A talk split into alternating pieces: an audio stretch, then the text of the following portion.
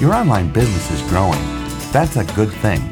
But as orders increase, so do bottlenecks in business processes. To keep growing, you need to do a better job at managing inventory, processing and fulfilling orders, and keeping your customers happy, all while expanding into new channels.